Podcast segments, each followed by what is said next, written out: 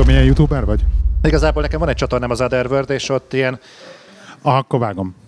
Ja, jó, ennyi. Tehát ezt csinálom. De azért mondjad, én is vágom, azért mondjad. A hallgatóknak mondjad. Ja, jó, ilyen film, videójáték, meg tech bemutatókat csinálunk most már 10 plusz éveket. Teljesen meg voltam lepődve, hogy Dancsó Péter múltkor mondta, hogy most lett 10 éves a csatorná, és néztem, hogy ez aztán később kezdte, mint mi. Úgyhogy néztem, ez tök érdekes. Nekem legalábbis érdekes volt. Úgyhogy ezzel foglalatoskodunk, egyébként meg próbálok valahogy visszaszökkenni a szocializációs hálóba, tehát ez azzal kezdődött, hogy elmentem délelőtt a borbélyomhoz, és alig találtam ki konkrétan a metró aluljáróból, annyira szánalmas volt, hogy így gyakorlatilag egy ilyen rákcsáló szintjén éreztem magam, amiből valószínűleg enélkül is van bőven egyébként a 4-es metró környékén. Közben szúrjak, hogy megdicsérjem a szakálladat, meg a séródat, látszik, hogy borbélynál voltál. Na, köszönöm szépen, mert továbbítom. Jó, igen, abszolút. Köszönöm, úristen, gyámom. Én nem vagyok szakálhívő, de... Igazából nem tetszik, hogy lehet levágni. Én láttalak, már borotváltam. Igen. Borotváltam? De hol? Fél, attól függ, hogy A7 volt, vagy B7, tudod? Ez a fazoncsík. Szóval akkor Otherworld, olyan videókat csináltok, hogy össze vágva a filmrészletek, és akkor alá narrálod a szöveget. Igen. Ezt mihez hasonlítál? Milyen stílushoz hasonlítál ezt? Vagy ezt hogy lehet bekategorizálni? Ez szóval a klasszikus tartalomgyártásra. Tehát amikor mi elkezdtük ezt az egészet, akkor az úgy nézett ki, hogy de megírod előre, ugye, a szöveget? Ha? Megvan írva, és akkor azt végül is felolvasod meg. Felolvasom, gyakorlatilag előadom. Előadod, igen, ez a jobb szó rá. Előadom a saját szövegemet, igen. Tehát ez úgy néz ki, hogy most például játszottam egy játékkal, és ilyenkor el szoktam vonulni egy kicsit a külvilágtól, és átadom magamat annak, hogy én megfogalmazzam a saját érzéseimet. Ez a filmekkel kapcsolatban is így van, hogy tetszik valami, de nem tudom, hogy miért. Ilyenkor általában a feleségemmel szoktam beszélgetni, és ő dobál be nekem ilyen trigger szavakat meg, hogy ő mind ment keresztül, és akkor így nekem így vannak egy kapaszkodók, hogy igen, az én érzéseimet, és próbálja így valahogy kontextusba helyezni, meg ugye választani a dolgokat. Úgyhogy dacára annak, hogy ezeket a videókat nagy részt azért én gyártom, de nem hiszem, hogy a feleségem nélkül ez sikerül. Tehát, hogy mondhatjuk azt, hogy a feleségednek a szócsöve vagy. Igen, de hogyha tudnánk... Én is? Aha. Szerintem ez ilyen férfi sors. Ugye? De... Én elvált férfi vagyok, így is szúrnám közben. Én még a second hand piacon bár, de elérhető vagyok a hallgatók egy részének. Na, hölgyek, akkor itt most talán egy lehetőség. Mi szempe? Attól függ, mondom, A7 vagy B7. A néletrajzokat a Simfat Café @gmail.com. Fel kell tölteni róla egy képet. Kizár dolog. Ronda vagyok, és karantén dagadt. Két hónap alatt lemegy, mármint a karantén dagadtság. A többivel nem tudom, mit lehet kezdeni, de hát... Meghisztál, nem? Úgy érzed? Meg. Nem, úgy érzem, ráállok a mérlegre, baszki, és látom, tehát, hogy ja, van a munkahelyemen mérleg, és így mérekezek nap, mint nap. Nem akarok elkeseríteni, de mindig ekkorának ismertelek. Jó. Ez most bóknak veszem.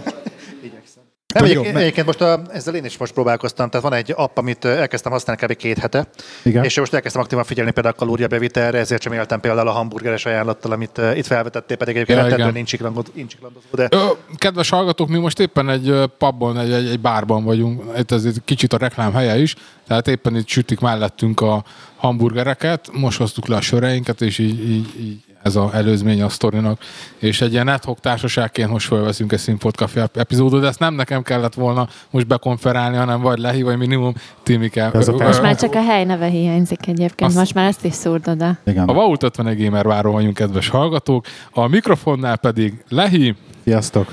Nem tudom, kedves Valériát, hogy hívjam, Valéria. Mellettünk ül Zoli, az Adárvőrből, sziasztok. És én MP vagyok, hát én nagyon régről már bukkantam fel a Simfat Caféban. 4. epizódot a Simfatba. 5. Volt egy nagyon, aki sem ment adásba. Egy, azt kivágta a barára. Mikor itt vettünk föl szintén, és az M4-osét hozzák az asztalhoz, és elkezdett beszélgetni velünk, ezt kivágtam belőle.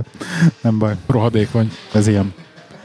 Hát itt vagyunk, és éppen egy ilyen péntek estül az a kis beszélgetést veszünk föl. Úgyhogy kint tombol a vihar mindjárt. Ja. Vihar van kint? Igen. Hát lesz, igen. Nem tudjuk, hogy bringával jöttünk. Nem, amikor jöttem, akkor még gatyarohasztó hőség volt. Hát az van most is, azon nincsen baj. Nekem küldték a képet, hogy gyülekeznek a viharfelhők, mindjárt megmutatom. Hát ha a kedves hallgatóknak sem. Nem tudom, ezt a show notes-ba talán nem érdemes berakni, mert mire kijön az adás, addigra már nem ilyen időjárás lesz, de azért nektek megmutatom. És akkor mondjatok majd a hűhát.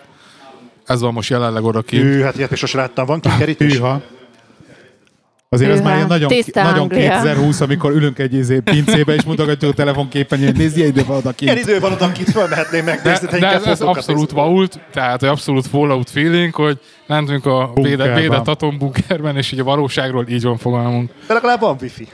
Egyébként én próbáltam visszaemlékezni az Otherworld-del, hogy jött nekem egyáltalán képbe az Otherworld, és azt hiszem nagyon rákattantam a Oblivionra. A Elder... Pont arra. Igen, a 4-es. Elder Scrolls. Próbálok megakasztani, csak na, jó, nem.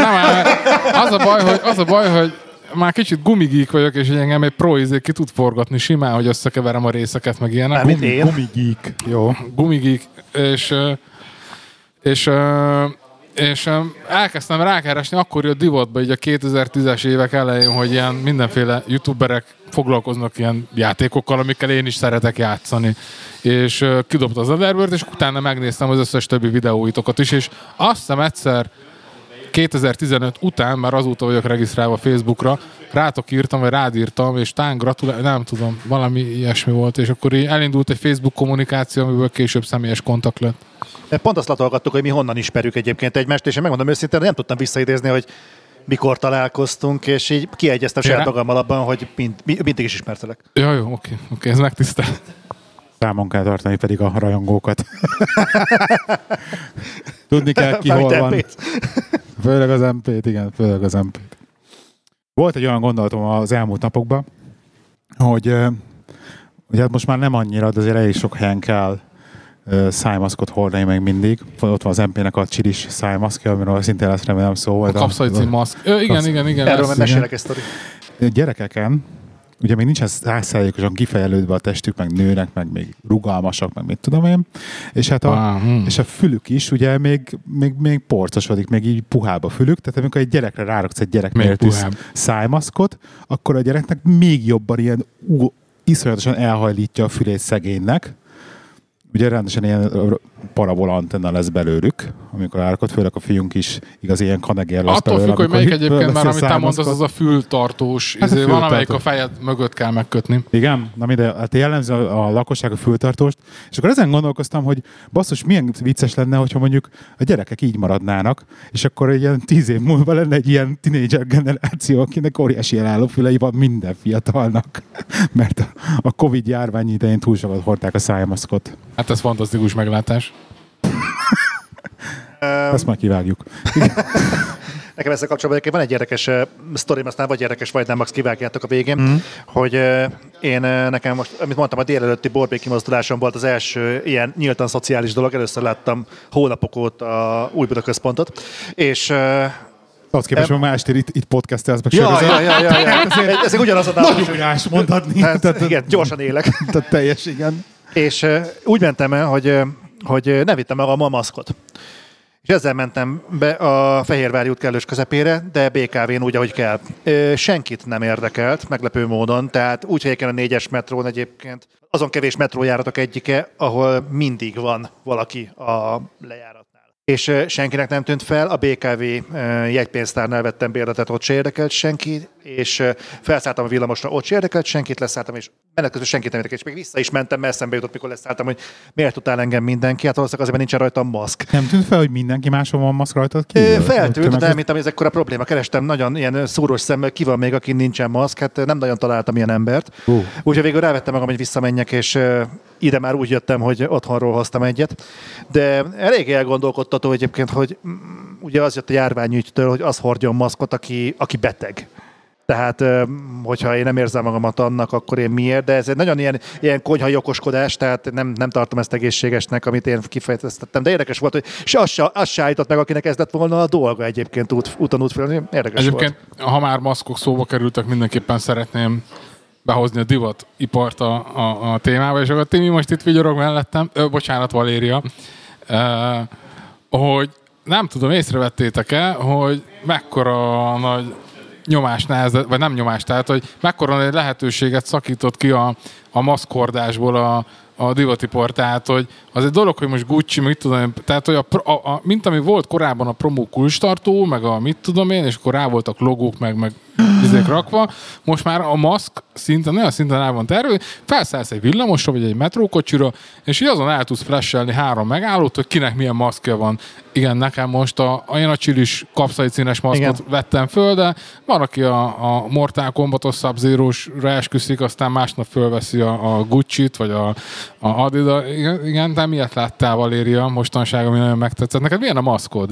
Nekem sima fekete, mert az megy mindenhez. Imádom a sima feketét egyébként. Igen, de egyébként állandó feketében van, és nagyon jól áll neki a maszk. Egyébként érdekes, hogy az underground is egyébként reagált erre, tehát én például nagyon sok ilyen, hát kevésbé tolerálható metalzenét hallgatok, és a metalzenekarok kiadták a saját maszkjaikat, tehát vannak Cradle of Filth-es ugyanilyen maszkok, meg a Behemothnak van saját maszkja, és én néztem, hogy úgy gyerekek, azért ennél szerintem beszédesebben nem tud ugye semmi ábrázolni azt, hogy egyes iparok, meg egyes szubkultúrák mennyire reagálnak a mainstreamre. Igen. Nagyon gázéket a Covid-ra mainstreamként reagálni, de ebben a kontextusban szerintem ez abszolút az. Már mennyasszonyoknak is készítettek csipkéből, ugye? Csipkéből hímzett, nagyon szép esküvőre, mennyasszonyi ruhához és csipkére. És hogy néz ki az első csók? Ez valószínűleg nem véd semmit már, hogy csipkéből van az nem az a lényeg. Nekem még az a kezdett faszkom, hogy 255 pont 255 van, és akkor nulla a vége. Oh. Jó, oké, szar poén van. Ez nagyon gáz volt, most csak gondolkodom, ezt hát mit jelent. Az elállófülű poénom sokkal jobb volt ennél. Igen, tényleg az jobb volt, tényleg. Egyébként, ami érdekes, hogy szexshopokban mennyire... Ezt honnan tudod? Mennyire hozták ezt be? Nem tudom, nem jártam az ott a szexshopban. Mesélt egy barátnőm. Én vagyok meglepődve, pedig elvileg az elmúlt 3 hetet együtt töltöttük. Ja, hogy akkor nem squasholni voltál ma reggel. Jó. Azon gondolkodtam, hogy egy szexshopnak sem nagyobb szerintem az alapterület egy ránézésre, mint mondjuk egy nemzeti dohányboltnak. Igen. Tehát, hogyha be akar menni az ember a szexshopba, eddig megcsinálhatta viszonylag diszkréten, nem? De hogyha... a Covid alapján csak egy ember lehetben tetszene. Igen, de viszont, hogyha most akar bemenni az ember, akkor most egy kurva kínos, meg kint kell kígyozzon a sor. Ja, azok a másik felé. Tehát, de gondolj bele, hogyha akarsz venni valami terméket, akkor egy suttyomban hirtelen be tudtál oldalazni az ajtón. Ezen. De most már nem tudod megcsinálni, ott kell kígyoznod kint, mert az asszony várja otthonra a különböző extra felszereléseket. Mindig volt egy ilyen papírszatyorral kísérdelni ilyen szexshopból. De igen, a kukucskálón kinéztél, hogy jön valaki, senki, akkor gyorsan kimegyek és iszkolok a taxihoz, hát ha nem vesznek észre. Lehi, majd ezt rakjuk már a sónozba, felment az öklöző zsírára. A Crisco áprás az nagyon-nagyon nagyot ment nemrég. De az is a tiéd egyébként? Azt is te csinálod? Vagy mit? Az öklöző zsírt. Nem. Azt nem? Én csak a csípős dolgokban vagyok benne. Ez egy két külön kategóriát, hogyha ugyanaz kellene, akkor a kurva nagy szívás lesz. Mind buca és verza. Ugye? Ez hozzátartozik, nem tudom egyébként, hogy mennyire tudják, akik hallgatnak minket, hogy te csinálsz mindenféle lekvárt, meg ilyeneket. És azért... nem pont én... Eperből empe. Van epes is. Amikor megszorul, és nem kap mást. Ja, erre mondtad, hogy majd kódokba beszélünk? Akkor mesélj a lekvárral. Nem. Az a lényeg, hogy én nagyon szeretem a csípőset, a csilit, és menet közben, ha már ilyen kocsma office-t tartok a mai pénteki nap, jönnek majd néha... Bárja, kocsma office, úristen, ezt leírjuk. Hashtag kocsma office. Én a periférián lakok, egy erdőben, a budai hegyek között, messze innen. A Rózsadomban. Mehetünk hozzá lakni ebben. Ne. És nekem nem az a hobbi, hogy kimegyek a természetben, nekem az a hobbi, hogy bejövök a betonba. És amikor rendelnek tőlem például csilit, akkor ilyen kocsmázós alkalmakat használom fel arra, hogy akkor jöjjenek a megrendelőim, és akkor amikor én nem fogok tűnni 10 perc, akkor így csilit fogok eladni. Szóval az MP, egy hallgatónak elmesélni azt, hogy az MP így pörög ebbe a csili bizniszbe, és volt nálunk Angliában egyszer még, amikor ott láttunk a látogatóba, és akkor a Valériának az apukája csinált nekünk még előtte chili krémet, ő is otthon darálta, a védőszemüvegbe, ecetes szószban, nem tudom, hogy kell csinálni, emberileg tud majd erről beszélni. És az ott volt nekünk, az a fajta chili volt ez, amiben belevágtuk a kés hegyét, és ott belekerte a levesbe, és akkor utána az mint a sárkány. Úgyhogy az ember megfogta, ez a szósz, nem rossz, szeletkenyér, és megkente basszus, mint a májkrémet, és úgy ette. És az le van videózó, és így nem hittük el, hogy ez nem létezik, hogy ezt ennyire bírja, tehát ez nagyon brutális az MPS szempontból. Ilyet csináltam én is egyszer, kétszer, tudom, párszor. Hogy nem bírja a vakbeled? Már nem. Aha. Van még vakbeled? Még valamennyi van. Borítom. Nem, egyébként nem az erős az, ami kinyírt mi volt az a epehólyagomat. Úgyhogy azzal műtöttek engem most januárban. De az például, annak például az volt a vége, hogy voltunk Győrben, és addig is én például erőset erőssel lettem. Tehát erős paprikát reggel, és ha mondjuk húsleves van, akkor abba szórtam a darált erős paprikát, de így számolatlanul. És szerintem az íra a pontot azt tette fel, amikor egyszer elmentem Győrbe, és egy kedves barátommal elmentünk pizzériába. És mondtam, hogy adjanak valami ehetetlen erős pizzát, valami olyat, amitől így tényleg ketté áll a szemem. És konkrétan egy olyan pizzát adtak, én ilyet még a büdös életben nem láttam, de tényleg így történt, ahogyan mondom, hogy elkezded vágni a feltétet, és a feltét alól folyt ki az erős pista. De így konkrétan kifolyt alóla. Erős pistával meg kell venni. De az erős pistájátok az ilyen semmi. Az igen. Az... Nem ez egy pizza feltétre, tehát konkrétan egy ilyen rendes, normális kerek pizzára, amikor azzal van telenyomva, az azért, hogy durva. Mi ettünk olyan hamburgert. Nem erős pistát nem akarom úgy degradálni, hogy szar, mert jó paprikából van csinálva, csak a tartósítási eljárás a sóval történik. Tehát az egy... Ezek azt mondom, hogy az íre volt már csak a pont ez az egész, és akkor volt az, hogy úgy keltem fel, tudod, hogy a csípős után szoktál. Már minden csak a történet, hogy görcsöl a harc. Hát a Valéria, kérd ki magadnak, hogy fasz. Láttam az arcán, hogy kicsit azért, hogy elsüllyed. Nem. Valéria hozzá van szokva. Így van. Egyébként így, visszatérve az erős pistára, tehát, hogy nem az, hogy rossz minőségű paprikával van készítve, már nem akarom leszórni, hanem sóval tartósítják, és ilyen sóval kevert csípőséget eszel, míg az igazi chiliről azért tudni kell, hogy tehát nem az a nagy tudomány, hogy csípjen, hanem hogy mellette zamata, karaktere, íze legyen. Hát az nincs neki. De van, csak el kell kezdeni gyakorolni ezzel, mint amikor a ősember elé lerakod a Cabernet Sauvignontól kezdve, tehát ugye a szomelé, hogyha kijönne, ő se tudna különbséget, nem bevedelné mindet. Tehát ennek is megvan a maga kultúrája. Ugye chili szomeléje vagy? MP, ugye igen, csak a szomeléjét nem ezt jelenti, és nem, én abszolút full amatőr vagyok ebben. Szomelé az csak bor? Hát igen, a francia azért szó... mondtam, hogy chili szomeléje. Jó, értem, igen. Az vagyok, de szerintem az igazi chili szomeléjékre sértés, hogy te most engem annak neveztél, mert én abszolút amatőr szintnek nekem ez egy újdonság, a szomeléjét csak borra használják. Igen. Ezek szerint. Igen. Én ezt nem tudtam, én azt hittem, hogy ez egy ilyen univerzális arány. Én is tudtam, hogy ez csak bor. Az csak a bor. De mi használjuk úgyis, hogy akármi más és szomeléjét. Itt a pincében, a kocsma pincében. A kocsmának az eldugott sarkában használhatjuk így is. Akkor van egy ilyen kiskapu ezek szerint, amit lehet használni. Jó, azért megnyugodtam.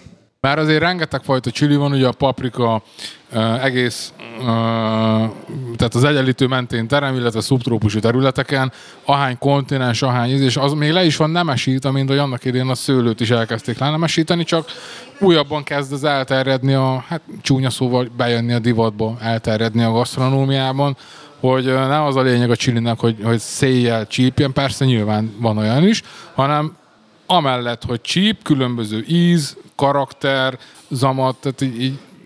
Mitől csíp a csili? A kapszaicintől. A kapszaicin az egy olyan vegyület, ami az emberi hámsejteknek a hőérzékelő receptorával lép kapcsolatba.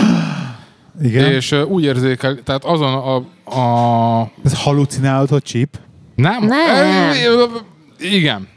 Igen. Hát, hogy becsapja az érzékelő receptoraidat, és azt hiszi, hogy te tűzforró valamivel, tehát minél több kapszaicinnél, minél erősebb, koncentráltabb kapszaicin molekula mennyiséggel találkozik az adott receptor, annál inkább úgy érzi a szervezet, hogy az hő hatására van az a bőrfelület.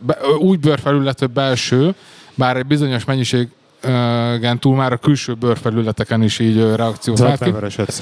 Igen, tehát... Most engem, ez kurvára érdekel. Hol vannak ezek a receptorok? Nyálkahártya hámsejtekről van szó, nem tudom ennek pontosan a latin nevét, tehát szájüreg, orrüreg, és... Hát van, aki orra sívja. És a végbél környéke. Tehát igazából ezt az erős paprikát be lehet nyomni a seggünkbe? Ezért van a kétszer csíp, ugye? Ezt beszélnek, kedves Valéria, sexshop tanulják, hogy én maradok az epres öklözős írnál, szerintem ez egy fokkal mindig vállalhatóbb, mint a kapszajcínás, nem tudom. Licines öklözős ír. Tehát igen, úgymond halucinálja a szervezetet, hogy tűzzel, vagy forrósággal érintkezik, és ementén váltja ki a védekező reakciót, mint izzadás, megemelkedett pulzusszám. Annyit viszont kell tudni, hogy ez egy addiktív anyag, tehát hozzá lehet szokni, ráadásul toleráns anyag, Tehát egyre ugyanahoz az a hatás eléréséhez idővel, hogyha rendszeresen tolod, egyre nagyobb és nagyobb dózis bánkrémes kenyér. Igen. És bánkrémes kenyér kontrakésed. Jelenleg, tehát észszerű keretek között káros mellékhatása tudtommal nincs. Annyi, hogy... A gyomorfekély. Nem mondják azt, hogy az okozhat azért. Nem olvastam én sehol egyértelműen azt, tehát, hogy akinek alapból van emésztési problémája, az nem feltétlenül a kapsza, egyszerűen minden más is bántaná. Nyilván megvan az egészségügyi kontraindikáció, hogy ne fogyassz csípős ételeket, de azok jellemzően nem a csípősséget kell, hogy kerüljék, hanem kompletten cakumpak a fűszeres étkezést. És, szerencsétlenek. Ja, csóri gyerek. És... A programozott sejthalált indít el az apoptózis, vagy a kapszaicin, amit úgy neveznek, hogy apoptózis. A programozott sejthalál pedig egy olyan genetikai kód a sejtjeinkben, amik beindítják az úgymond önmegsemmisítést és tiszta felszívódást az anyagcserénkben. Ugye szokták mondani, régen általános vagy középiskolában mondtak, hogy 7 évente megújul a szervezetünk, igen, és új sejtek keletkeznek mindenhol. Na ezt a öreg sejteket indikálja, hogy akkor öljék meg magukat, és keletkezzenek belőle új fiatal, friss sejtek. Ott vannak például az indiaiak, vagy a mexikóiak, akik alapból így a konyhájuk ilyen marha erős, tele van kapszaicinnel. Van róla kimutatás, nem tudom, majd lehet, hogyha egyszer nem felejtem, megkeresek a show notes-ba egy tudományosan megbízható linket. Nem nagyon van vastagbérrák, meg ilyesmi típusú megbetegedésük. Mondjuk erre a legkomolyabb ellenérv, amit kaptam, azt mondták, hogy azért nem, mert nem derül ki, mert azok annyira széjjel bagózzák, meg mit tudom én, hiszem, hogy meghalnak 40-50 évesen, és akkor nem derül ki, hogy vajon 60-70 évesen vastagbéldagannatuk lehetette, vagy nem. Mondjuk ilyeneket hallottunk mi is, tehát, hogy Franciaországban van egy kis falu, ahol fokhagymával esznek, és ott például nem tudják, mi az a rák. Igen, tehát, hogy félreértés ne essék, nem akarom azt mondani, hogy csodaszer a kapszaicin, viszont még csak azt sem merem nyilvánosan, publikusan állítani, jótékony hatása van, azt viszont merem állítani, hogy jelenleg észszerű felhasználási keretek között nincs káros mellékhatása. Az észszerű felhasználást úgy értem, hogy úgy a kapszaicin például a könygáznak is a hatóanyaga, olyannak van, pláne, hogyha rátérdepel a rendőr. Nekem nagyon... Fel kell mennem egy rövid italért Valériával, hogy ezt elővesszük meg.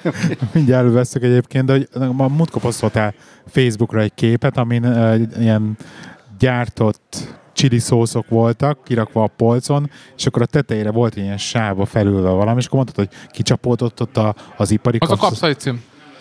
És azt mondod, azt írtad a posztalá, segítsél, hogy az ilyen chili szószokba már a nem minőségi kasszaricint rakják, mert azt a könnyelezbe rakják. És ez engem így, mi van? Fordítva gondoltam volna, hogy a könnyelezben a second hand kasszaricint. Posztoltam egy fotót, ahol egy kiskereskedelmi áruház láncnak, egy polcának egy részlete volt lefotózva, ahol chili szószok voltak, olcsó, pár száz forintos árba kerülnek, és... tartósan a polcon álltak, és legfigyelhető volt a fotó, hogy a felső pár centiméter, az üveg nyakában ki volt rakódva egy ilyen külön színű, külön olajos réteg, és azt írtam róla, hogy ebben az olajban van a kapszaicin feloldva, ami kicsapódott. Mert ugye fizika, hogy a könnyebb cuccok, könnyebb fajsúly cuccok föntebb került. Ezért akkor rázni kell a chili szószt mielőtt. Hát igen, és azt írtam, hogy ipari kapszaicin, maga a kapszaicin molekula nem másodrendű, vagy ilyesmi, tehát félreértés ne essék, hanem elsősorban a olcsó, meg nem nevezett kiskereskedelmi láncos szószok, pár száz forintos szószok nem a paprikából szerzik a chili szósz gyártásukhoz az alapanyagot, hanem ami nem felelt meg a fegyver alatt itt a könyvgázt értem elsősorban, illetve a gyógyszeripar. Itt már fájdalomcsillapító hatása is van, bizonyos gyógyszerekhez fájdalomcsillapító alapanyagként használják, ilyen tapaszok, meg ilyesmi formájában. Nem feleltek meg, tehát ott, ami a nagyon szigorú minőségi határ nem, azt visszaküldik az élelmiszeriparba, és abból például sokkal könnyebben, gazdaságosabban tudnak olcsó chili szószokat gyártani. Na most itt nem a kapszaicin minősége szar, hanem a chili paprika, Tehát, hogy ez csak a csípősséget szabályoz, az ízanyag, az amat, a karakter, az maga a paprikából származik, már pedig ezek a szózók nem nagyon láttak paprikát, bár egyszer megnéztem egy-két ilyen üvegnek a hátulját, és így ott volt, hogy 0,6 meg 2,4% jalapenyót meg tartalmaz, és szerintem ezeket is csak azért veszik meg ebben a mikromennyiségben, hogy ráírhassák egyáltalán egy chili ízét. Egyébként van erre a kapszaicínre valami olyan limit, hogy mennyit tud az ember elfogyasztani, vagy milyen limitet? Mert én láttam, vagy beszéltek egy olyan kapszaicín táblázatról, hogy általában a legdurvább erős paprika ezen a listán, az valahol Ázsiában van, és az annyira ehetetlen, hogy gyakorlatilag méregnek van minősítve. Hát ez tulajdonképpen méreg. Iparilag kapszaicín külön engedéllyel ellátott laboratóriumok állíthatnak elő, illetve nem tudom pontosan ez az élelmiszeriparban, hogy van leszabályoznak a vendéglátásban, mert pár éve én is futottam bele olyan sztorikban, hogy bizonyos hamburgerezők ilyen nagyon durva szószokat csináltak, és így alá kellett írni előtte egy papírt a saját felelősségre, meg csak gumikesztyűben meg hogy védőszemüvegben elted meg, mert ugye megvakulhatsz például, hogy na mindegy. De hogy lehet az, hogyha a kapszaicin egyébként a szájon belül lévő mirigyekre... Nem, nyálkahártyán belül. Nyálkahártya, és a szemeden is van nyálkahártya, meg a végbeletben is. Igen. Vagy kinek még hol.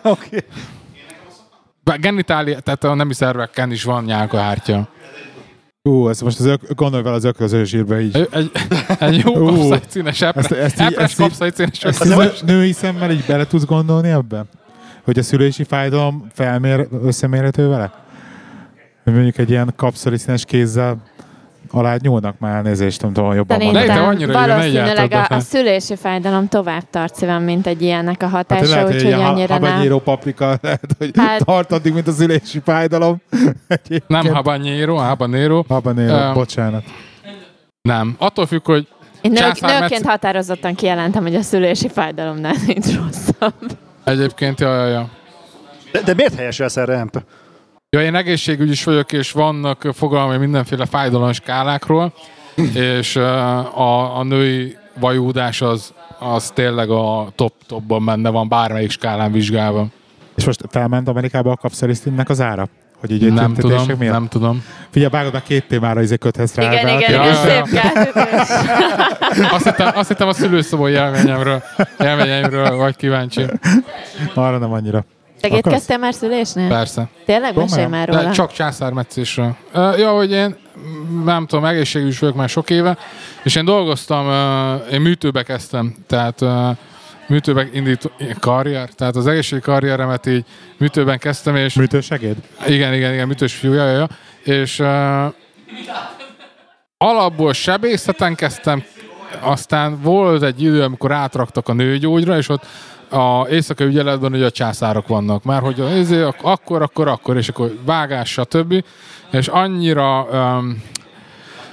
megcsömörlöttem a nőgyógyászattól pár hónapon belül, hogy ilyen megváltás volt utána, hogy így átmertem néha helyettesíteni az urológiára, meg... Katéterezhettél végre.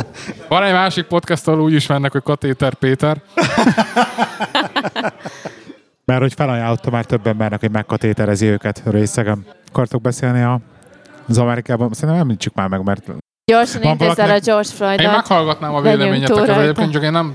Ó, nekem nagyon-nagyon van. De az enyém az provokatív, nagyon nem bírná el a műsor. Figyelj, ha az epres ökröző zsírnál durvább, akkor fog vissza magad. Te mennyit tudsz a George Floydról? Én olvastam róla, hogy mi történt, meg azóta látom a rengeteg posztot, még úgy is, hogy nincs egyébként Facebookon. Jó, nem vagy fent Facebookon? De nekem ismerősen például. Tényleg? Akkor igen, azért csak... Nem tűnt fel, mi? Mert ez szíveskével kevesebb volt. Ugye? Jaj. Az én voltam. Egyeleg meghiányzott a szívecském. Igen, szóval most nem tudom, lehet, hogy ez... Hol látod a posztokat egyébként? Instagramon is. Mindenhol. De egyébként mindenhol szerintem kockákat, vagy? Azokat is, meg egyébként szerintem ez megint egy olyan dolog, mint a Me Too kampány volt annak idején, hát, hogy most megint... De mindegy, meglovagolunk megint valamit, amit valljuk be őszintén, hogy ez jó tény, hogy egy lépés afelé, hogy így valamin változtassunk, de mondjuk ezzel még nem fog azért megváltozni minden. De mindegy, én ezt... Nem szeretnék erről nyilatkozni. Én annál inkább. Na hajrá. Halljuk. Jó, itt igazából egy ilyen gyors heads up, tehát nem tudom, hogy mennyien tudják, tehát az történt, hogy volt egy rendőri intézkedés, ami kapcsán ezt a George Floyd nevű afroamerikai férfit hát szerencsétlen módon halálra folytatta a térdével egy fehérbőrű rendőr. Minnesotában, igen. Azért hangsúlyozom ezeket, mert ez fontos jelentőséggel fog bírni a jövőben. Tehát azután, tehát ennek a folyamányát látjuk most. Igen. És én szétválasztanék egy pár dolgot. Először is ugye itt nyíltan rasszizmust kiáltottak. És most jelenleg ennek a medrében és George Floyd halálát lengetve protestálnak nagyon sokan az Egyesült Államokban, hogy ez ne forduljon elő még egyszer. Az egész világon hatalmas probléma a rasszizmus, nem csak az USA-ban. Tehát ott például a feketék és a fehérek közti ellentét, de ugyanúgy az apartheid rendszert elővehetnénk, és legyünk erősek, egyébként Magyarországon is probléma van ebből. Tehát itt is vannak együttélési problémák, hál' Istennek fényévek választanak el minket az amerikai helyzettől. Nagyon-nagyon más a dolog. Én úgy gondolom, azért, amikor bevonul a cigányfaluba a Jobbik, meg se... vannak analógiák. Igen, de ott nem történt egyébként effektív erőszak. Tehát ott egy erős jelkép vonult be. Igen. Ott akkor nem tudom pontosan, hogy ott mik voltak. Nem is ezt akartam ebből kikerekíteni, hanem azt, hogy maga a rasszizmus, szerintem ezzel mindenki egyetért, hogy az egy olyan dolog, amit gyökeresen ki kell írtani. Tehát ez az, ami nem csak igazából a mindennapjainkat teszi tönkre, de az igazságszolgáltatást is alapvetően tönkreteszi. Tehát az, hogyha olyan dolgok alapján ítélünk meg valakit bőrszín vagy vallás alapján, amiről nem tehet. Tehát ez szerintem vitán felül áll. Ez az egyik oldal. Viszont ettől markánsan elválasztanám a George Floyd ügyet, ugyanis amit eddig láttunk, meg amit eddig tudunk, ennek nincs igazán köze a rasszizmushoz. Azt láttuk, hogy egy rendőri intézkedés során szerencsétlenül meghalt valaki, és az elkövető történetesen fehérbőrű volt, az áldozat meg történetesen fekete. Ez ilyen jellegű túlkapások egyébként rendszeresen történnek az Egyesült Államokban. Nem megződnek halállal minden esetben, de mondjuk...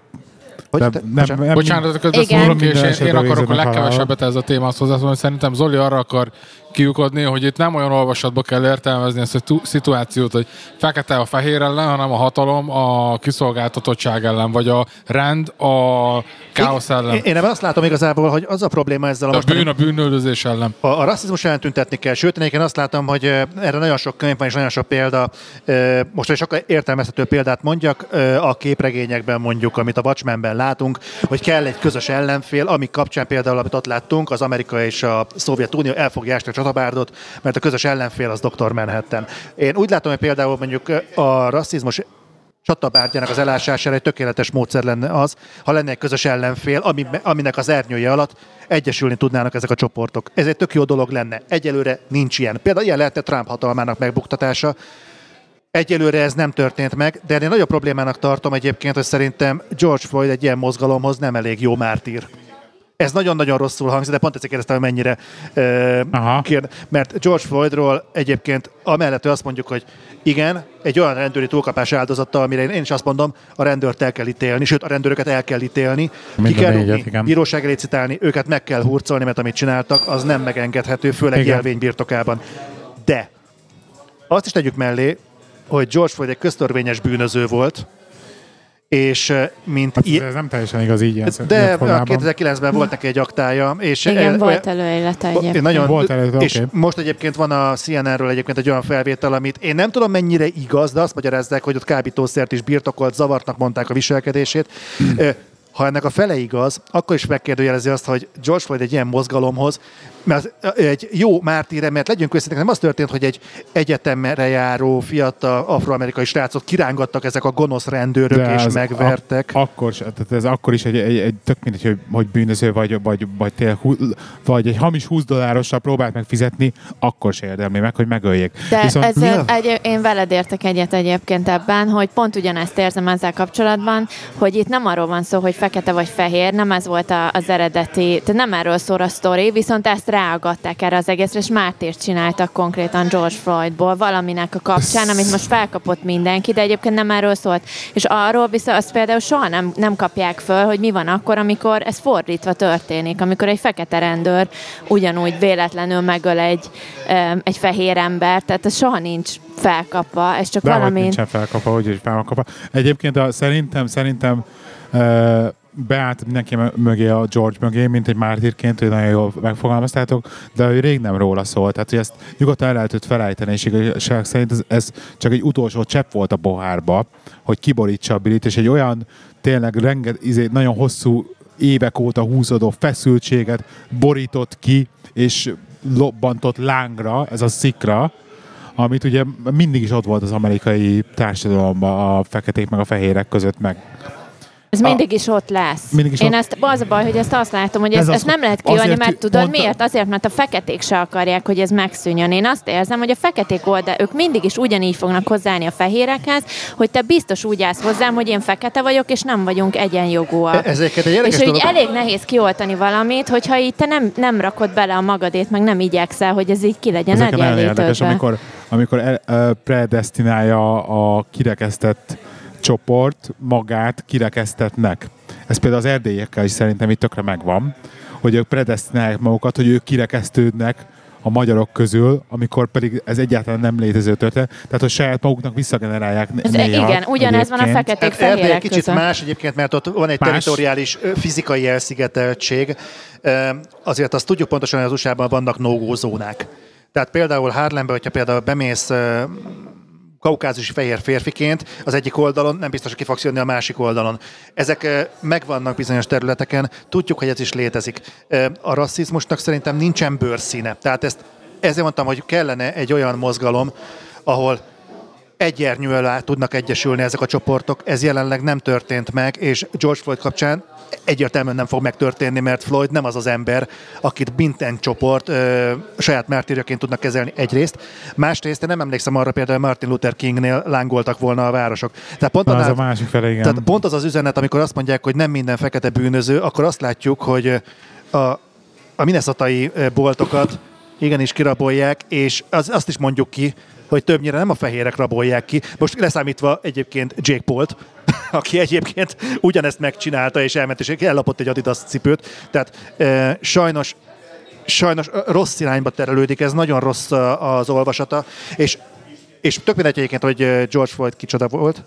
Szerintem nem ezt érdemli, nem ezt a fajta mozgalmat, és egyébként a rasszizmus elleni harc sem ezt a mozgalmat érdemli. Mindegyik egy sokkal jobb olvasatot érdemelne szerintem. A legnagyobb probléma ezzel, hogy a tiltakozásnak helyet adok egyébként, hogy a magának az egész mozgalomnak, hogy tiltakoznak az ellen a bánásmód ellen, amiben George Floyd részesült. Ez senki nem kérdőjelezi meg. Igen. Viszont ugye a másik oldal meg ott van az, hogy oké, de akkor miért kell elkezdeni felgyújtogatni az amúgy is Covid által sújtott kiskereskedőknek a boltjait, és kirabolni és kilútolni. Tehát, hogy egy nagyon-nagyon két oldalra ugrik az egész, és akkor emellé még ugye bevehetjük most a mindenféle celebeket, meg influencereket, akik elkezdtek, ugye most te is láttad az Instagramon feketek négyzeteket meghallod posztolni. Olyan cégek, meg olyan brandek posztoltak LinkedIn-re is ezzel kapcsolatban, hogy így nézek, hogy ne haragudj, mi köze van a make-up termékemnek ahhoz, hogy fekete vagy fekete. A Tim Cook által írt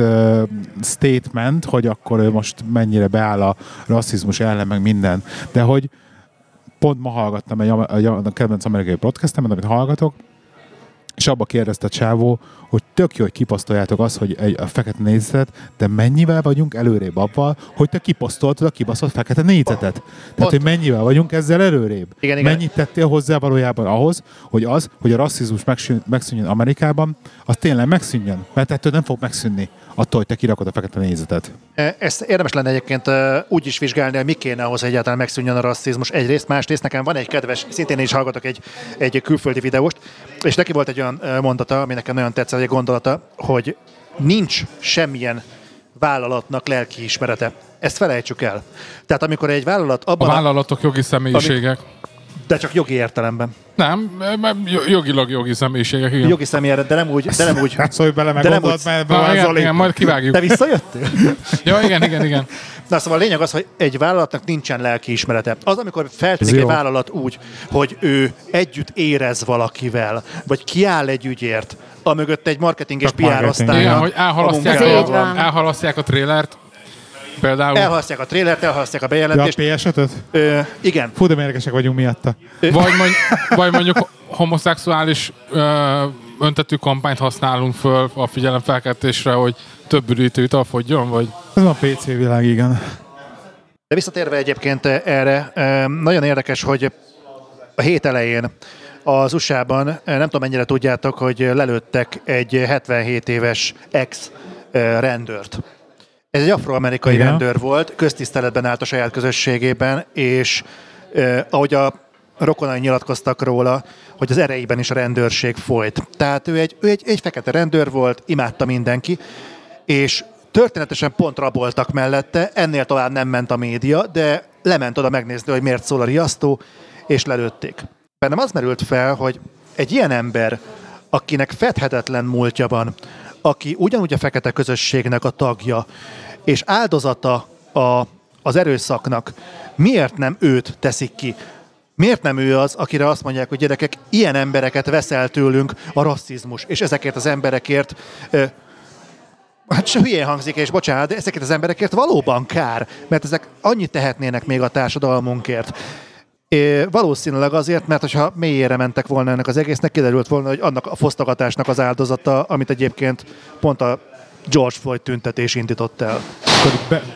Becsengenek nekem a fülembe azt hiszem 98-as nagyon egyik kedvenc francia filmemnek a mondatai, a film címe La Haine, amit a francia gyűlölet. És akkor ugye abba Matthew Kassovitz rendezte. Igen, a kulcsmondat, hogy a gyűlölet gyűlöletet szül. És nekem az egész sztori, ez a George Floydos, nekem így ez cseng vissza, hogy állandóan ez viszont nézem a tüntetéseket, nézem, mit csinálnak az utcán, és ez cseng vissza a fülembe, hogy a gyűlölet gyűlöletet szül. És egyszerűen ez nem vezet... Csak felerősíti az egész rasszizmust. Ennyi az eredménye. Így van, tehát aki utálja, aki nem szereti őket, az még kevésbé fogja szeretni őket. Eddig nem volt mérges, igen. Ez már biztos mérges, most az összes fekete. Igen. Hát például a számolási jogát nem tudom, láttátok-e? Az például szerintem egy teljesen jó ilyen feloldó film. Az, hogy mennyire el van nyomva például a feketék hangja a NASA-nál, de onnantól kezdve, hogy szerepet... Igen. A nők, négy nők. Igen. Azt szerintem nagyon jó film volt. Nagyon jó volt. Én nagyon szerettem. Na, például ilyen filmek kellenének, amik így tágítják az emberek rálátását. De ez megint csak azt mutatja meg, hogy milyen volt a múltban a szituáció. Tehát nem fogja feloldani nem tudom, miért oldja fel a dolgot. Miért érzed azt, hogy ez feloldja a dolgot? Azért, mert szerintem a holdraszállás, vagy nem is a holdraszállás, vagy a röppályára állítás. Azért, mert az űrharc, az szerintem egy nemzedéket egyesítő cél volt. És hogyha ott azt mondják, hogy ebben mindannyian benne voltunk,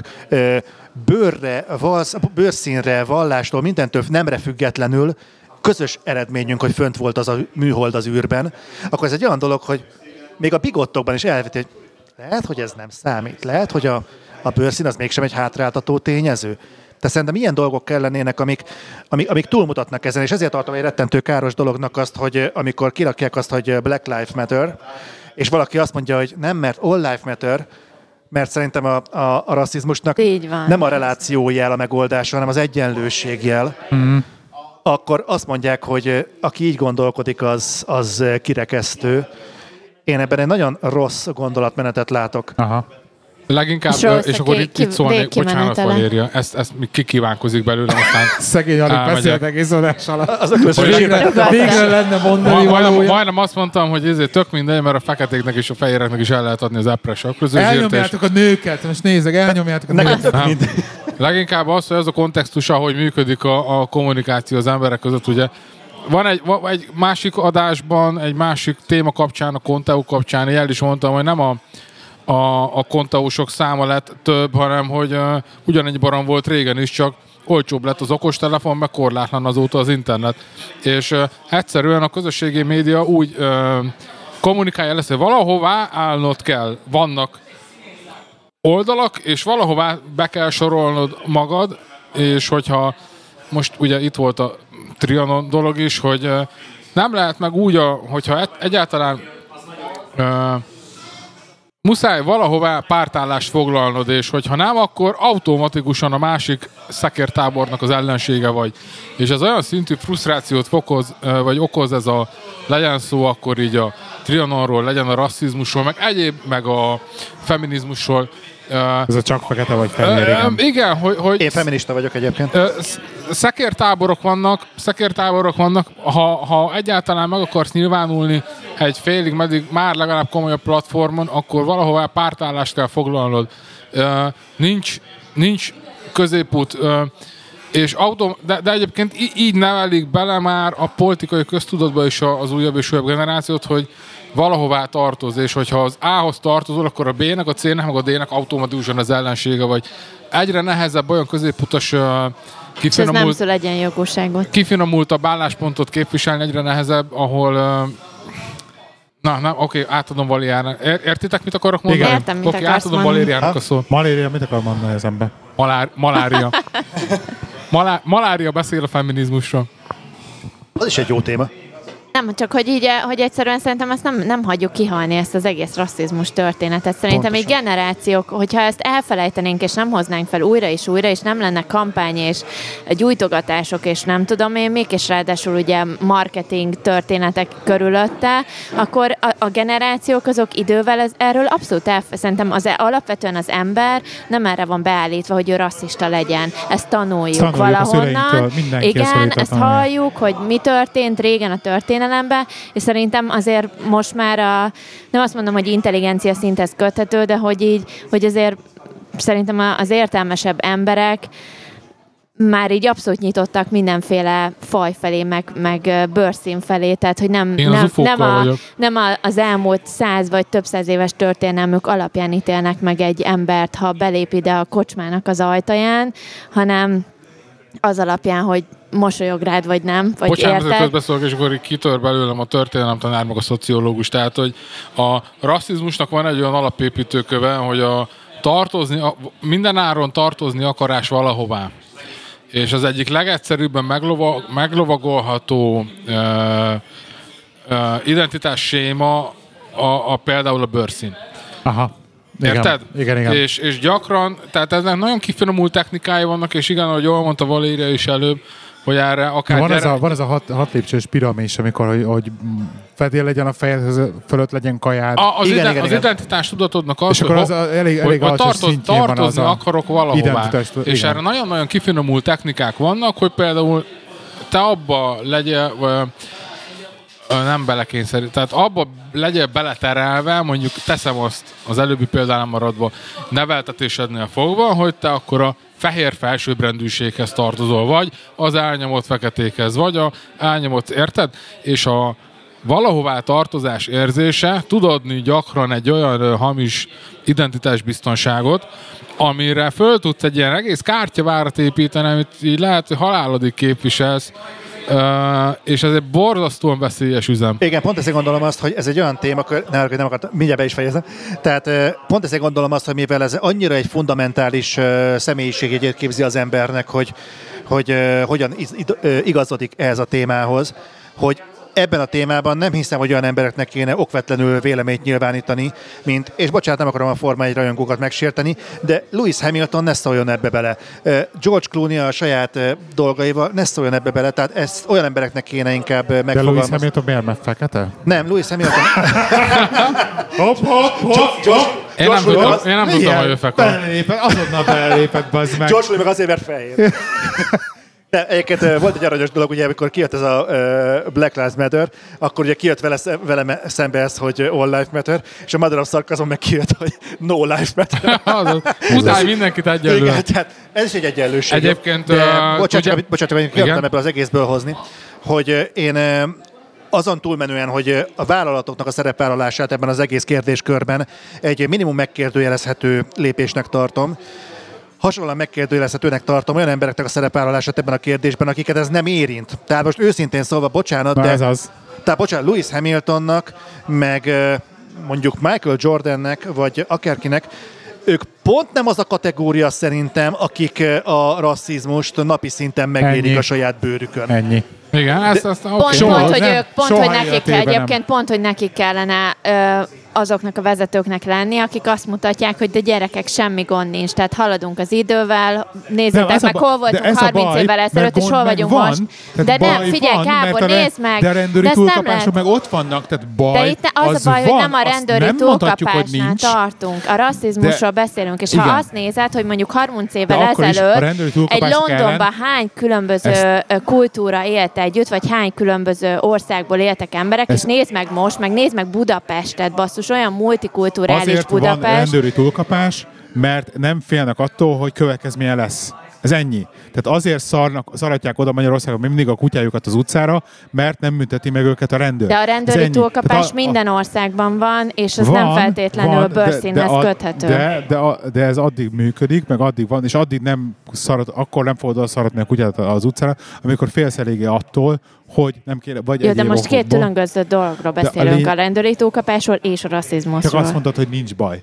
Nem. És erre akartam mondani, hogy baj viszont még mindig van. Nem, a rasszizmus kapcsán mondtam azt, hogy rajta vagyunk egy úton, ahol fejlődünk, és vagyunk egy ponton, és szerintem a vissza... Ilyenkor érzik a vendégek kellemető dolgokat, hogy a házassági vitába kerednek. Nem, én ezt élvezem egyébként. Nekem meglepetés, mert egyrészt csak annyiból érzem magam kellemetlen, hogy itt vagyok vendégként egy podcastben, de itt beszélünk legtartalmasabban erről a témáról, és szerintem nem csak úgy, mint podcastek szintjén, hanem egyáltalán erről van beszélgetés, és szerintem senki se rasszista közülünk, hanem beszélünk arról, hogy mi a fennálló helyzet. Senki. Tehát én gyűlölöm a rasszizmust, viszont én nem érzem azt, hogy ezt a problémát frontsebész jelleggel kéne megoldani, hanem ezt meg lehet oldani sokkal civilizáltabban. Ez egy civilizációs betegség. Civilizációs megoldás is van rá. Ennek nem megoldása az, hogy felgyújtjuk fél Kelet-Amerikát, és nem megoldás az, hogy nekiállunk lekapcsolni 2 órára a GTA szervereket, mert ez, amit te is mondtad, nem fog megoldani az égvilágon semmit. Ez most volt. Hát ez egy ilyen semmit mondó gesztus, aminek inkább van marketing értéke, mint bármi jelentősége. Meg a Call of Duty mellé kiírták most a Black Lives Matter. Tehát ezek... Remélem csak a Black Ops-nál vagy... Nem a Black Ops-nál. Nem csak a Black Ops-nál. És ezek tudod olyan dolgok, amikor azt látod, hogy egy szigorúan piaci szabályok szerint élő vállalat kiaknázza a piaci lehetőséget, neki semmi más nem a dolga, tőle nem is szabad többet várni, de amikor azt látjuk, hogy ők pont ezen a szinten kezelik ezt a dolgot, akkor pontosan tudhatod, hogy itt valami nagyon-nagyon nincsen rendben. És most csak egy kicsit valami kis pikáns dologgal zárjam, amikor azt látod, hogy az a John Boyega, akinek a nevéhez igazából a Star Wars franchise-nak a minimum megosztóvá tevése. Igen, fűződik. Ő odaáll egy mozgalomnak az élére, és olyan stílusban kommunikál egy üzenetet, ami hát olyan, hogy szerintem jobb érzésű ember élből átkapcsol, akkor úgy elgondolkozol, hogy mi van. És sokat elmond erről a mozgalomról, még annyit hozzátennék, hogy egy hete zajlik, és most sikerült megfogalmazni, hogy alapvetően mit akarnak. És azok is... Az a 8 pontos igen, dolog? Igen, hogy nem akarjuk a bőrszín alapján a megkülönböztetést, meg ilyen jellegű dolog, és ennél konkrétabb nincs, tehát amikor összejöttetek... Most volt valami 8 pontos dolgot összeraktak egyébként. Igen, azt nem láttam. És ez eléggé, egyébként az jó. Tehát van nincsen baj, csak tényleg én sem éreztem, hogy későn jött már. Igen. Na, zárjuk ezt le. Igen. Nekem akartok még egy dologról hallni, ami most felbaszott az elmúlt pár napban? Igen, ez jó. És engem dühössétett? Lementem a ligetbe, van egy kocsma. Ligetben van egy kocsma, és a gyerekkel voltunk, meg a kutyával, és akkor beálltam, hogy akkor veszek egy sört. És én most mi, mint idézőjelben Angliából bevándorlok ide Magyarországra, kérdezem a Magyarország őslagosokat, titeket, hogy ez hogy van, hogy Magyarországon így nem tanítják meg gyerekkorunkba azt, hogy kell 2 kasszához egy sorba állni, 2 helyen szolgáltak ki a bárpultnál, és volt egy 10 méteres sor, meg az egyik kasszán állt egy ember, aki éppen vásárolt. Volt 3 ember legalább, aki beállt egy személyes sorba. És nem nézett körül, hogy jé, a másikhoz vajon mi a faszért állnak 16 millióan sorban. De ez azért, mert hozzászoktak az emberek, hozzá vannak kondicionálva, vagy a spár, kimondtam, hogy spár. Bemondják a hangosban. Egy ilyen kimondtad, hogy spár. Igen, hogy bemondják a hangosban mondóba, hogy a 48-as kasszát megnyitjuk. És akkor és így egy szabadtéri kocsmáról van szó, hogy így értelmezem. Igen. Nincs hangosban mondó, bemondtassák, és így Szerintem ez lehet. De hogy ez ilyen oda nézel, ott, és akkor de ez ilyen alapemberi udvariasság, hogy megkér. És engem felbaszott, és nem tudom miért baszott fel, nem kellett volna, hogy felbasszom, mert nem szabadna, hogy felbasszon, ilyen dolog. De beszóltam, hogy mondom, ne haragudj, sorbálunk mi is 20 percre, és akkor nekik állt följebb. Én is egyébként valószínűleg köcsög vagyok egyébként, meg próbáltam normálisan hozzászólni, de egyszerűen nem értem, hogy basszus, ott áll a másik kasszánál 80 ember szabályosan, fegyelmezetten. Szerintem, sorba, hogyha jogos az észrevételét, és kultúráltan kiírod meg a másikat, hát akkor az nem... Próbáltam amennyire, csak az a baj, hogy már itt ott felment a pompa. És akkor azt szerintem egy teljes, akkor hasznot hajtottál az össztársadalom számára. Bocsánat, hogy jól értem, tehát két kassza volt, és valaki kiszúrta, hogy még van egy üres kassza, ő oda ment, ott intézte a dolgait, és... Hát oda, megpróbált oda menni, mert nem hagytam. Ez a lényeg, hogy nem hagytam. De a lényeg, ennyi. De ott volt egy szabad kassza, ahol lehet úgy intézni, akkor... Magyarul ez a sorbaállás... Nem, egy sorba álltunk, két kasszához álltunk sorba, egy sorba. Tehát maga a tény, hogy már el kell magyaráznom. Nem tudom elképzelni a helyzetet, mert ilyet még nem tapasztaltam. Erről beszélek. Az a lényeg, hogy a sorbaállás pszichológiája az még nagyon gyerekcipőben jár. Tehát sorbaállunk, egy sorba áll mindenki, és amikor amelyik kassza üres lesz, a következő ember... Oda megy, le van osztva, az egy kasszához állt, és valahova átment. Hát igen, úgy nézett ki, mintha, de lényegében valójában így álltunk sorban. Forkolódott a sor. Így van, forkolódott a végén sor. De tényleg tény, hogy úgy nézett ki, minthogyha egy kasszához állnánk sorba, de hát érted, amikor beállsz, de én is megjátszottam már, hogy beálltam, és nézem, hogy ennyire keves állnak ide sorba, és utána megkérdeztem, ja, ne haragudjatok, bocs, akkor elmentem a végére. Én néztem el. Tehát, hogy, de viszont annyira felcsesztem magamat, hogy emberek így micsoda, hogy nem állt senki, hogy még neki állt följebb ügyi idézőjelbe. Nem vicces content, tudom. Nem. Na, mondjátok el, hogy én látom rosszul, vagy tényleg ez a Lidőbe való kasszához, megnyitjuk a kasszát és odarohanunk, és akkor emiatt van ez az egész idéződés. Szerintem ez a sorpszichológiának egyébként van egy ilyen... Mert ugye Angliából jövünk mi, ugye 13 év angliai tapasztalattal. Én meg nem járok boltban. A legjobban ezt tudják, hogy sorba állni. Tehát, hogy az olyan szinten tudnak sorba állni, és ugye ott is beszólnak, mert hogy basszus, ott meg az angolok, akárhány kassza van, ott ugye úgy kell terelgetni őket, hogy ne egy sorba álljanak 3 kasszához, vagy 4 kasszához is akár. De ez a problémának akkor a másik érme, nem? Az érem másik oldala. Valószínűleg. És ott meg úgy kell, tehát hogy ott meg olyan szituáció van, hogy direkt el kéne osztani a sorokat, hogy ne álljon hosszú sor, ott például terelgetni kell őket direktbe, hogy beálljanak külön kasszához. De tény, én értem, csak hogy amikor egyértelmű a szituáció, akkor ki vagyok tőle teljesen. Hát nem tudom, ez miért van igazából. Én azt tudom, hogy ez a sor, meg ez a várakozás, ez egyébként szerintem a kis magyar életünket végig kísérő ilyen nyomorultság. A trabira várakozástól kezdve? Lehet, hogy onnan eredeztethető, hogy még régen. Akkor a trabantra kellett várni, nem tudom, 3 évet. Lehet, hogy a lovakkorban a vértre ugyanígy kellett. Ja, igen. Nem tudom, tehát nálunk például Őrmezőn van egy posta, ami igen. Úgy van megépítve, de ilyen... gyakorlatilag a szocialista időből, hogy van rajta, mit tudom én, 6-7-8 kassza hely. Amióta az eszemet tudom, 2 üzemelt. A többi le van zárva. És tök mindegy, hogy hányan vannak bent, 3-an vagy 30-an, ott mindig 2 kassza üzemel. Tehát valószínűleg az emberek hozzá teljesen máshogy állnak fejben a sor jelenlétéhez, mint ahhoz, hogy hányan tudják elnyelni azt a sort. Mert úgy vannak, hogy ahova kígyózik a tömeg, az működik. Gondolom én. Nem tudom, lehet, hogy ez így belénk kivódik idővel.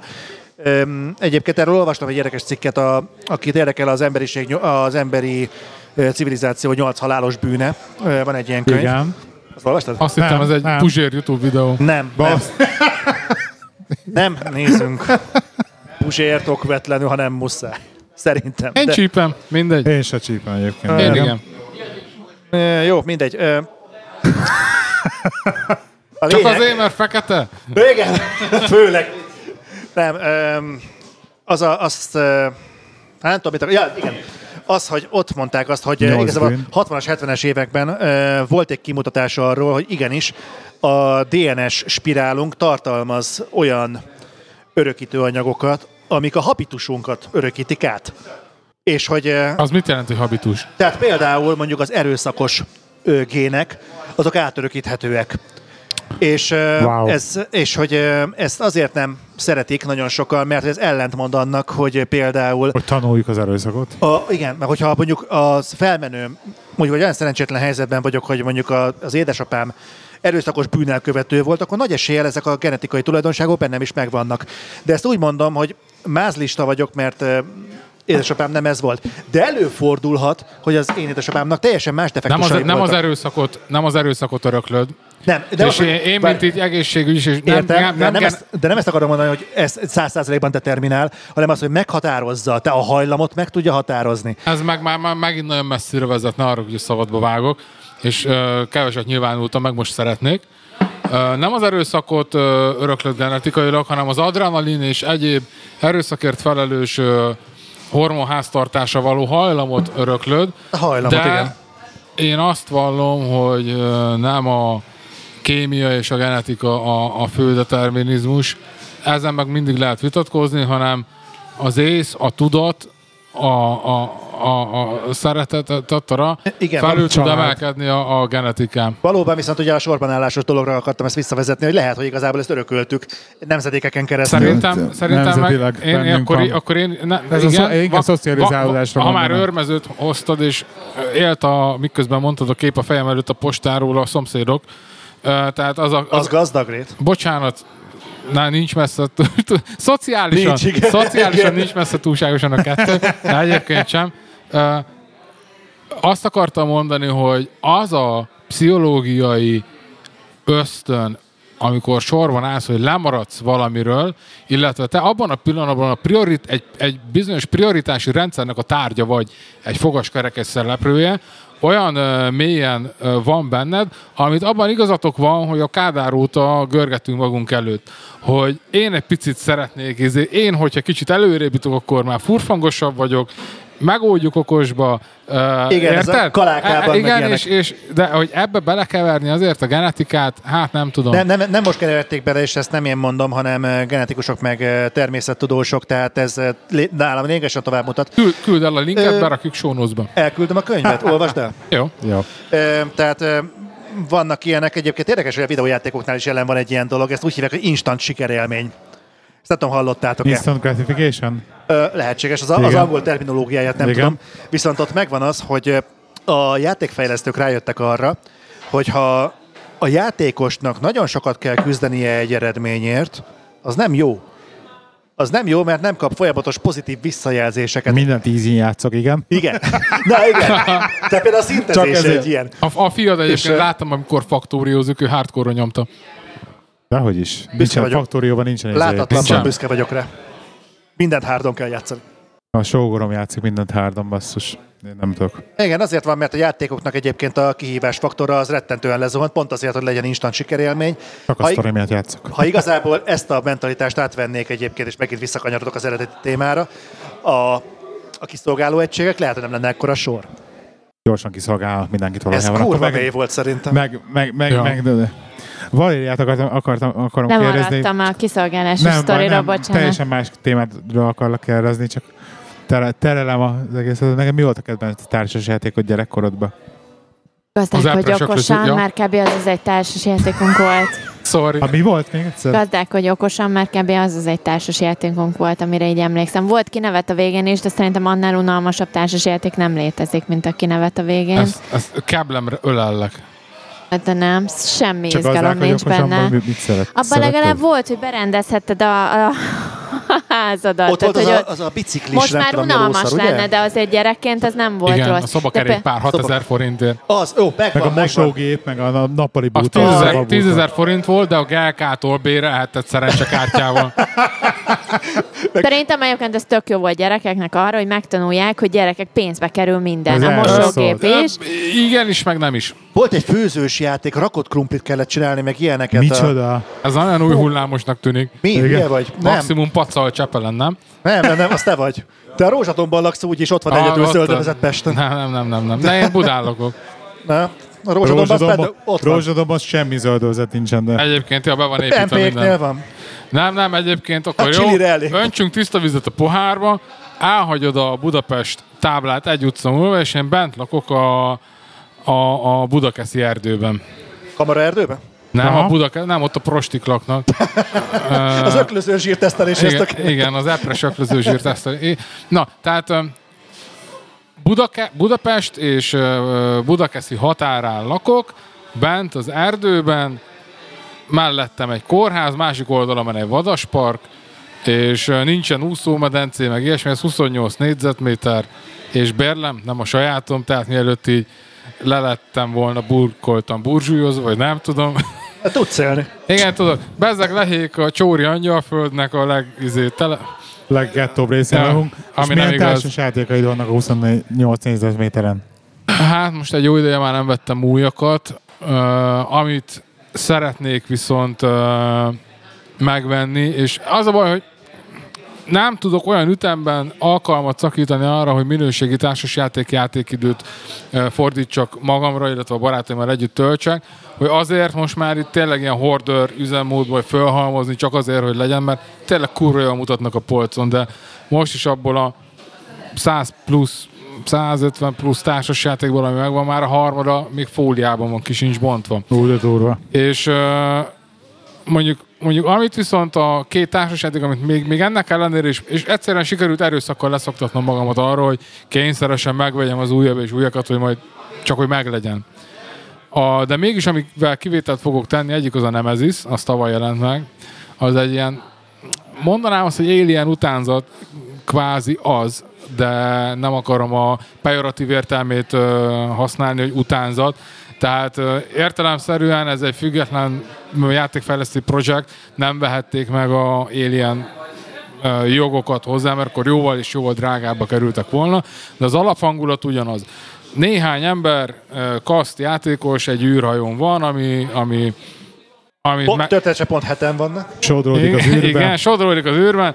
Van egy kis gábasz, ráadásul a hajtó... Elfogyott az öklözőzsír. Igen, elfogyott az epres öklözőzsír, és ráadásul van valami alien infection is a sztoriban, és van még áruló is a gárdában, aki a végén párfordulni fog. Töltesebb is abnak hívják? Nem mondok semmit. Tehát ez egy marha jó játék. Ameri és euró stílusnak a határmesdjén, inkább az ameri felé elhajolva. Most muszáj megállítani. Na. Mi van, ameriém? Alapvetően... Nem mondd már, hogy ezek is... Miért vagyok meglepődve arról, hogy egy szubkultúra kategorizálva van az interneten. Én elvesztettem a fonalat 5 percen. Társasjátékokról beszélünk mi mindig. És társasjátékokról beszélünk, amit szeretek, de 5 percen nem értem. Alapvetően a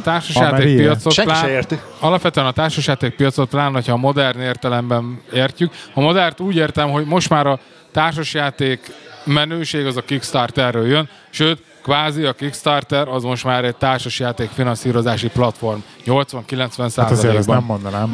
De. Nem biztos, hogy 89, de hogy bőven 50% fölött van a Kickstarteren a társasjáték projektek száma. Ez ennyire eltolódott. Hát valószínűleg ők nem kúrják át a befektetőket. Igen, meg ott kézzel látható feedback. Igen, na mindegy, ez megint egy külön másfél órás podcast téma lenne.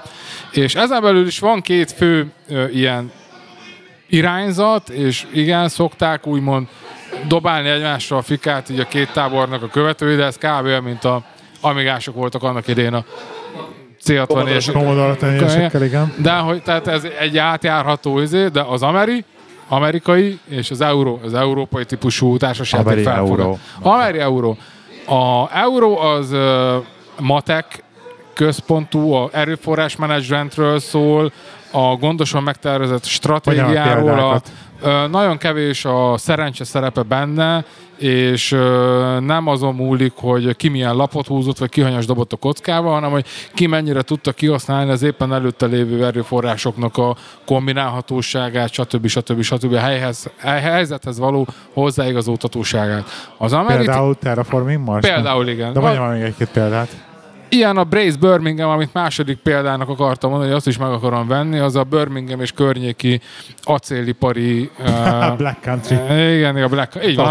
A Black Countryról szól. Igen. Egyszerre történelmileg hiteles, és játékmechanizmus szempontjából borzasztóan kifinomult. Egyébként egy slágerjáték, és most kb. A top 5-ben a Terraforming Mars és a Brass Birmingham felváltva váltogatja egymást az első és a második helyen. Ez zseniális koncepciót valósítottak meg. A topik az, hogy most egy acélszén, stb. A 19. században részletkérdés, engem sem fogna meg elsőre, de borzasztóan beszippant. Timi, egyébként így veled mentünk volna a Black Country-ra, te vezettél volna engem körbe. Csak helyette, a múzeumban? Igen, csak helyette utolsó pillanatban becsúszott előző este egy birminghami Tinder randi, és elmentem. Így van. Elmentem Laurával. És Birmingham múzeumban mentünk helyette. Laurával. De mesélj, hogy sikerült. Tinder. Nagyon jó volt, de majd egy másik podcastban elmesélem. Ja, kösz. És a másik meg a ameri típusú, az meg ott kevésbé fordít az ameri irányzat arra, hogy játékmechanikailag mennyire legyen kibalanszolva a játékfelek között a térfél. Viszont cserébe ott borzasztóan gazdag a sztori. Rettenetesen sok figurát kifesthetsz. Iszonyú díszes makettek, modellek, terepasztalok. Porra, már ez ilyen minőségre mennek rá inkább? Nem, mert a minőség az most megint hát, más. Mert a Terraforming Marson vannak problémák. Egyik sztori központú, a másik játéktechnikai központú. Az euró a játéktechnika, az ameri a sztori. De ez nem jelenti azt, hogy egy amerinak nincsen kiforrott játéktechnikája, vagy egy eurónak éppen ne lenne jó sztoria. De teszem, azt mondom, azt a Mars terraformálásánál, amit egy klasszik eurójátéknak szoktak mondani. Ott, ha lecsupaszítod a Marsot, és elnevezed Bélának, vagy elpresöklöző zsírnak, nem sérül semmit a játékelmény, mert ugyanolyan faszán tudsz vele játszani, csak akkor nem a Marson vagy. Az amerinál lesz fordítva, nem működik. Az amerinál kell az, hogy a dungeonben mész, eldöntsd, mint játékos, akkor az íjásszal te jobbra fordulsz a kazamatán, és a másik játékos a varázslóval balra megy, hogy megszerezze a ládát, amivel azt a scrollt megszerzi, amivel az íjászt kisegíti a másik vizén egy fireball dobás, érted? Tehát egy abszolút más dobás, viszont cserébe az amerinek lehet, hogy nincsenek annyira kifinomult újrajátszhatósági faktora, stb. Így a társadékokhoz annyit fűznék hozzá, hogy 3 évvel ezelőtt volt az a karácsony, amikor az MP-t megkerestük ezzel, hogy ajánljál nekünk ilyen... 2 éve volt. 3 de volt, nem hiszem. A tavalyi volt, hanem a tavaly előtti, ja. Amikor igenként laktunk még. 2 lehet. Bevásároltunk egy rakástársos játékot a Benji-nek. Mindegy, szóval 2000-ben megkerestük az MP-t azzal kapcsolatban, hogy szeretnénk ilyen nem commerce társas játékokat a gyerekünknek karácsonyra venni, amit esetleg az egész család élvezhet, és akkor az MP-t mondott egy csomó címet, és akkor végül is mondom, hogy 5 társas játékot vettünk neki karácsonyra, tehát ez volt a nagy karácsonyi sztori. Az volt, amikor kint voltam náluk vendégségben, nekem kellett a kölykünkkel társas játékozni. És ami egyébként volt, az nyugtassának, hogy ezt ötből egyébként így 2 az nagyon betált, az egyik a Pandemic, amit a gyerek így a mai napig iszonyatosan imád, és nagyon szeret vele játszani. Nagyon szereti. Az ilyen kooperatív, tehát nem egymás ellen játszunk, hanem együtt játszunk a játék ellen, ami nagyon vicces, egyébként szerintem nekem is tetszik, de a másik viszont egy családi szinten betált nálunk, az a Mars terraformálása, amit egyszer mai napig nem értek, hogy a 10 éves fiunk hogy tudott teljesen elsajátítani. Pénák vagytok. Nem mész a picsába. Egyébként Benji rendszeresen megverte a szüleit. Tehát tényleg rommá ver minket benne, tehát tényleg jó játszik bizonyos szituációkban. Mondjuk rám, fix, én elkezdtem utána olvasni, és ezért rám egy ilyen fix taktikákra, amik van, hogy bejön ma, hogy nem. Tehát van, amikor... Az a baj, hogy a gyermeki képzelőerő az ilyen típusú dolgokban jobban működik, mint a felnőtt befásult. Ez most a Valériára és Lehire gondolok, mint befásult felnőtt képzelőerő.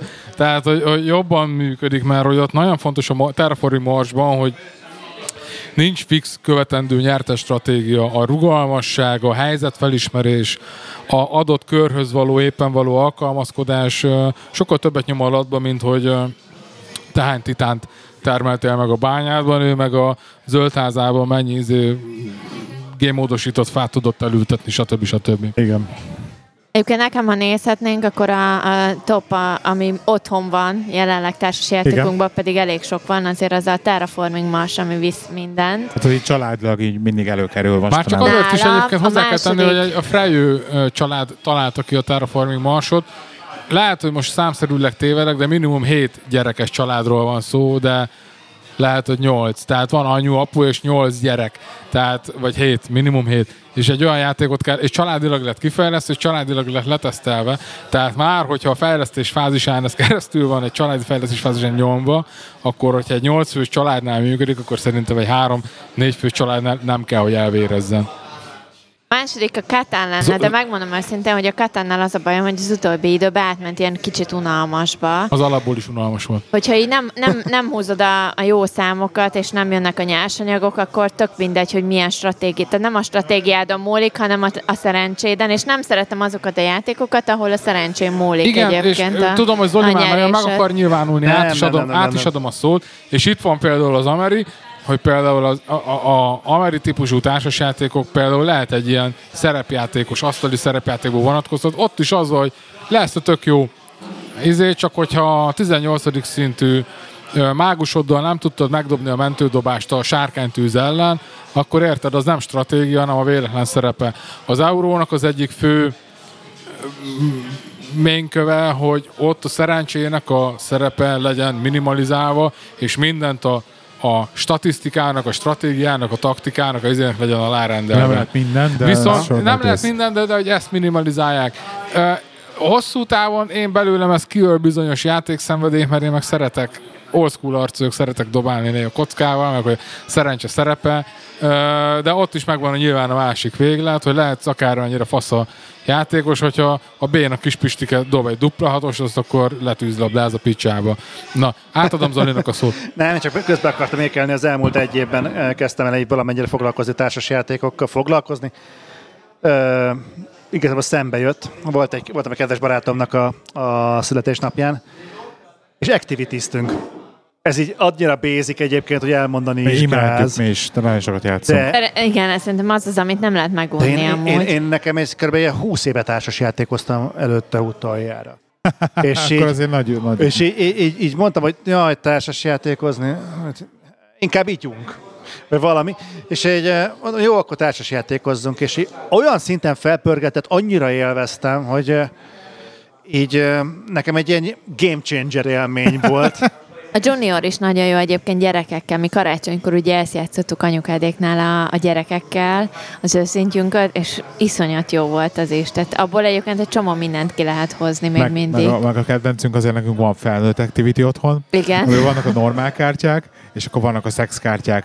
És akkor ilyen izét, nem tudom. És akkor rendesen utána kell néznünk, és rájövünk, hogy mennyire nem vagyunk tájékozottak. Mert a 90%-át a kérdések, hogy anál tágító gyűrű, vagy nem tudom, most nem tudok jó példát mondani. Van egy csomó minden, amik így... Tudod, hogy minden, és minden... És akkor ne kellünk google-ozni közben. Hogy ez micsoda, és akkor nem tudjuk, hogy az micsoda, és akkor próbál meg elmutogatni, lerajzolni, vagy elmenni. Itt is ez van, hogy kell magyarázni. Igen. Igen, és akkor ezeket el kell menni, és akkor értelemszerűen ez ugye 18 pluszos, tehát ugye írtatlan röhögések, meg minden szituációk vannak, amikor egy ilyet próbálsz meg elmagyarázni, és mi ezt sokszor behúztunk vele ilyen idősebb barátainkat is, hogy mint 50-60-as korosztály, és hát szakadt mindenki a röhögést, nagyon vicces, mert nagyon jó oldja egyébként. Nagyon imádjuk. A másik játék, amit én nagyon hiányolok Magyarországon és Angliában, mi megvettük, emlékszem, fillérekért volt 2 évvel ezelőtt karácsonykor árulták, azt hiszem a Speak Up, vagy Speak Out, igen, valami ilyesmi volt.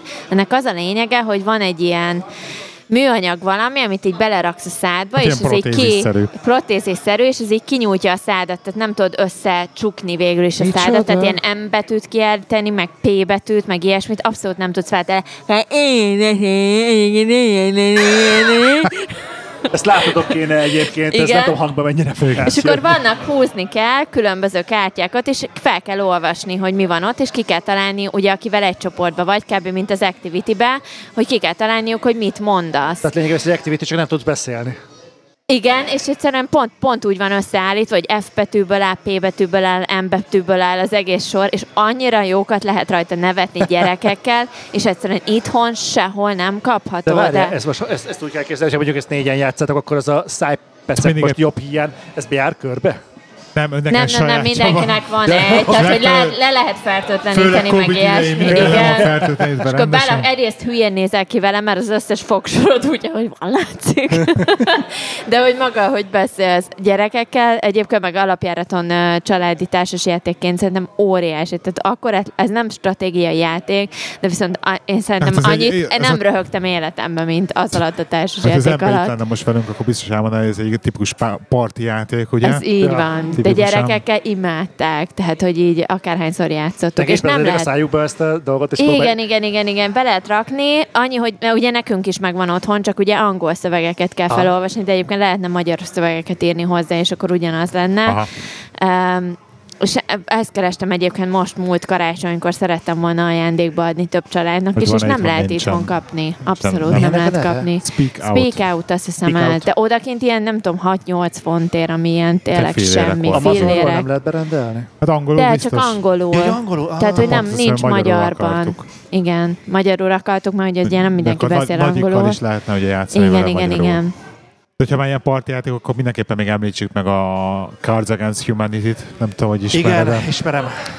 Na, nekem például az ilyen top-top kedvenc amerikai podcastem, az a Cards Against Humanity az egyik alapítója, az egyik podcaster benne, és úgy nagyon sokat hallgatom, és nagyon sokat beszélgetnek a Cardsról is, meg hogy hogyan írják az új kártyákat, meg ilyen háttérsztorikat. És nagyon szeretem. Na, az például tipikus az a játék, amit nem lehet lefordítani a magyarra. Azt, ha nem tudsz angolul, akkor felejtsd el, hogy azt a játékot megérted valaha, tudsz vele játszani, és sajnos ez ilyen óriási fal, de nekem az is nagyon tetszik. Van be online verzió, képzeld el. Megpróbáltuk játszani az egyik podcast adás alkalmával, így online a srácokkal, nem jött össze. Nem annyira működött, mint amikor ott ülünk egy asztalnál.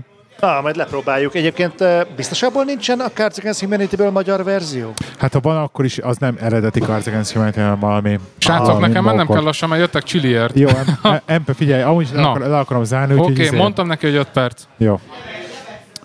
Na jó van, hát akkor ennyit a társaságokról. 5 perc. Na most én vagyok, a hangulatgyilkos buligyilkos. Nem, az egészet, tök jól beszélgettünk, és szétkúrtad az egészet. Én egyébként követem valamennyire a Szimpotkafiát, ilyen csóri 40 perces műsorok szoktak lenni, most meg megkapnak egy ilyen mostra 3 órás adás szegény hallgatók. De Isten őriz. Na jó, én csak a vágási energiádat próbálom spórolni. Nem vág. Egyébként nem tudtad. De nem ilyenkor muszáj. Hát igen, most muszáj lesz. Ebből hogy lesz 40 perc? Nem lesz. Ez folyamatos series van. Episode 2. Part 1, part 2. Ez egy olyan jó content, ez kimehetne egyébként. Hát nálunk folyton azt nyomják, hogy miért csak én 1 óra 20 perces. Hát csak amikor elmentünk pisilni, azt azért kivágom belőle. Ja, azt nyilván. Az elfresöklöző zsír ugye benne marad. Na, szóval nagyon szépen szeretném megköszönni Zolinak és MP-nek, hogy itt voltak velünk a mai este folyamán. Én köszönöm, hogy ti voltatok itt.